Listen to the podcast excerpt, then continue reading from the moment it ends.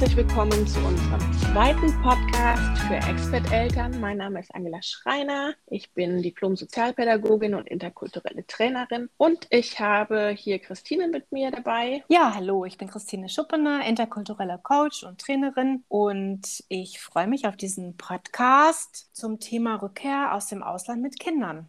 Das ist ein Thema, das ähm, ganz relevant ist, finde ich. Denn jeder Auslandsaufenthalt endet irgendwann. Wir hatten das letzte Mal über die Ausreise gesprochen und das ist ähm, Teil davon, dass man auch irgendwann wieder zurückkommt. Meistens ins eigene Land oder auch in ein anderes Land wechselt. Entweder die Familie zieht dann zurück in dieses Heimatland in Anführungsstrichen. Und das ist, was die meisten machen oder eben woanders hin. Ja, Rückkehrer, das ist schon ein interessanter Begriff an sich. Wieder wirklich zurückkehren, das machen meistens nur die Eltern. Die Kinder haben ja einen ganz wichtigen Teil ihrer prägenden Jahre im Ausland verbracht. Und die kehren nicht wirklich zurück. Die gehen vielleicht in das Land, wo die Großeltern wohnen oder wo sie den Urlaub verbracht haben. Aber der Alltag im Ausland ist Teil ihres Lebens geworden. Und wenn sie in den Ferien mal in Deutschland waren, dann ist das jetzt ganz anders. Jetzt kommen sie nicht nur zu Besuch. Oft bleiben sie nur wenige Wochen und dann startet die Schule. Das ist dann schon mal wieder was ganz anderes. Die Expat-Kinder betreten hier eine für sie fremde Welt in der Anfangszeit. Vieles ist neu und auch verwirrend. Die Alltagssprache, vielleicht ist das Klima anders, die Art im Umgang miteinander ist anders und die gesamte Lebensweise und die Umgebung der Kinder. Also Rückkehr bedeutet eine erhebliche Kraftanstrengung, gerade für Expertkinder. Und mit einer guten, umfassenden Unterstützung gelingt Rückkehr aus dem Ausland. Es beginnt mit dem Bewusstsein, dass die Kinder nicht einfach sofort wie überall reinpassen. Aber Angela, erzähl du doch mal, du bist ja auch schon mit deiner Familie aus dem Ausland zurückgekehrt. Was war für dich da so besonders wichtig? Ja, Christine, für mich war besonders wichtig, dass wir als Familie uns einfach Zeit fürs Ankommen geben. Und zwar genauso viel Zeit wie bei einem Umzug ins Ausland, weil man diese Einlebenszeit in der Heimat nicht unterschätzen sollte. Die kann erfahrungsgemäß genauso lange dauern, wie wenn man ins Ausland geht und sich dort lebt. Dadurch, dass wir die Zeit uns geben, nehmen wir auch so ein bisschen den Druck raus, wieder reinpassen zu wollen oder zu müssen. Und ja, man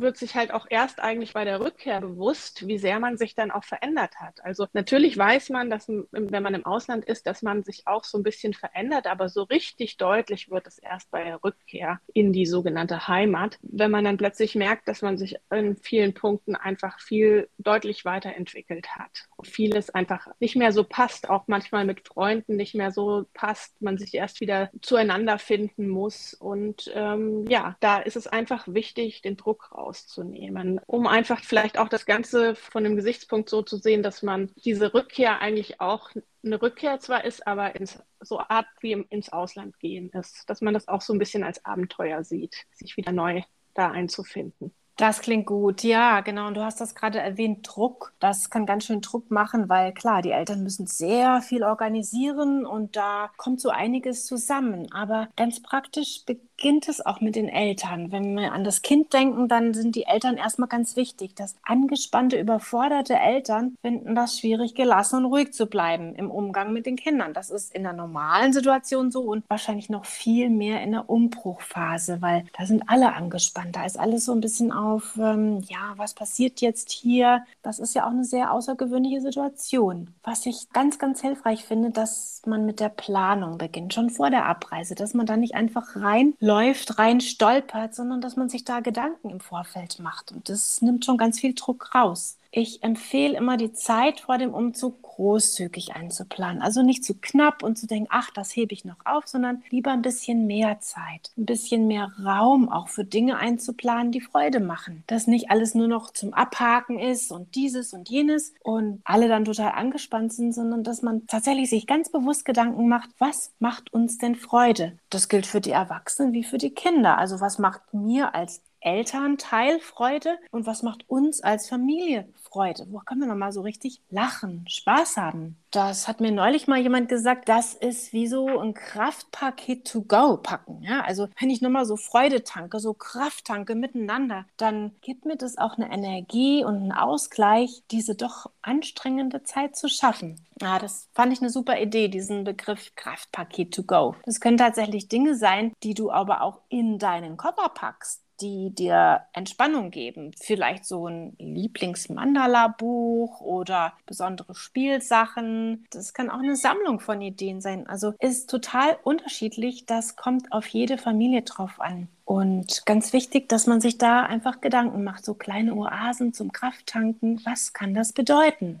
Wenn so vieles durcheinander geraten ist wenn normal nicht mehr normal ist und vieles herausfordernd ist. Was ich auch immer ganz gut finde, und ich weiß nicht, wie du darüber denkst, Angela, aber so kleine feste Rituale, das ist auch was, was ich sehr schätze. Wenn alles so nicht mehr stabil ist und sich alles verändert, das klingt jetzt vielleicht erstmal ein bisschen gewöhnungsbedürftig, Rituale, aber das kann eigentlich eine Kleinigkeit sein, so ein Ritual. Fällt dir dazu irgendwas ein, was so ein Familienritual sein kann? Ja, also es ist, ich finde das auch sehr, sehr wichtig, diese Rituale, auch wenn das sehr pathetisch oft klingt. Ne? Aber eben, es wird halt gerade in diesem Übergangszeitraum sehr deutlich, wenn die Routinen, unsere Alltagsroutinen wegfallen, dann bleiben eigentlich nur noch die Rituale als Anker, um so ein bisschen Ordnung noch weiterhin aufrecht zu erhalten in dieser, in diesem Übergang, in dieser Transition sozusagen. Und ich empfehle da auch immer meinen Familien, sich Gedanken zu machen über ihre Familienrituale und auch über die Rituale Rituale, die sie mit den Kindern, mit jedem einzelnen Kind, wenn die mehrere Kinder haben, mit jedem einzelnen Kind, welches Ritual denn da gut sein könnte, um in dieser äh, Transition einfach der Anker zu sein. Und da gibt es natürlich auch ganz viele Beispiele. Also das kann sozusagen die ganz obligatorische gute Nachtgeschichte sein, die viele Eltern ihren Kindern abends sowieso vorlesen. Das kann man aber natürlich dann auch nochmal intensivieren, indem man da die Zeit nochmal verlängert, das Ritual so ein bisschen in die Länge zieht, damit es einfach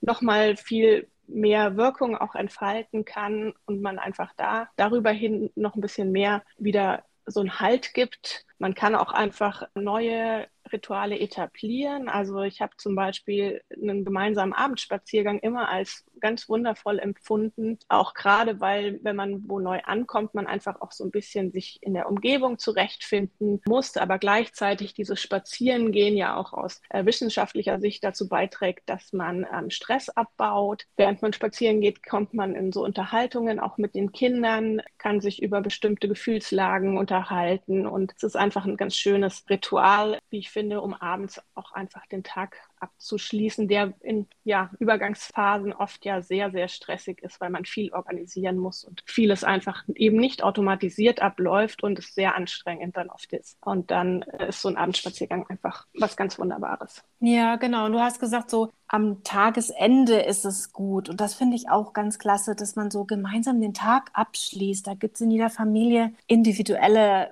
Rituale, die du vielleicht schon hast, die ihr in der Familie habt. Ich muss da gerade so dran denken. Eine Familie hat mir erzählt, dass sie jeden Abend vor dem Schlafengehen, jeder hat zwei Dinge aufgezählt, die er ganz toll fand und zwei Dinge, die ganz doof waren. Und das war was, was sie schon vorher bereits gemacht haben. Und das ist sowas, ich sag mal, so ein Ritual to go. Das kann man mitnehmen, egal wo man ist, egal aus welchem Koffer man gerade lebt, egal ob man schon seinen Koffer ausgepackt hat oder nicht. Das ist sowas, was bekannt ist und was mich begleitet über diese Transition-Phase hinweg. Und diese Familie hat dann eben diese Tradition weitergeführt, dass sie abends immer zwei Dinge erzählt haben, die gut waren heute und zwei Dinge, die schwierig waren. Und das ist ja auch ein ganz wichtiger Punkt, dass man so einen Moment schafft, wo jeder mal sagen kann, wie geht es mir eigentlich heute? Ne? Das kann am Abend sein. Oder eine andere Familie hat das morgens gemacht, hat den Tag tatsächlich gestartet mit einer Tasse Kakao gemeinsam im großen Bett. Ja, und das kann auch eine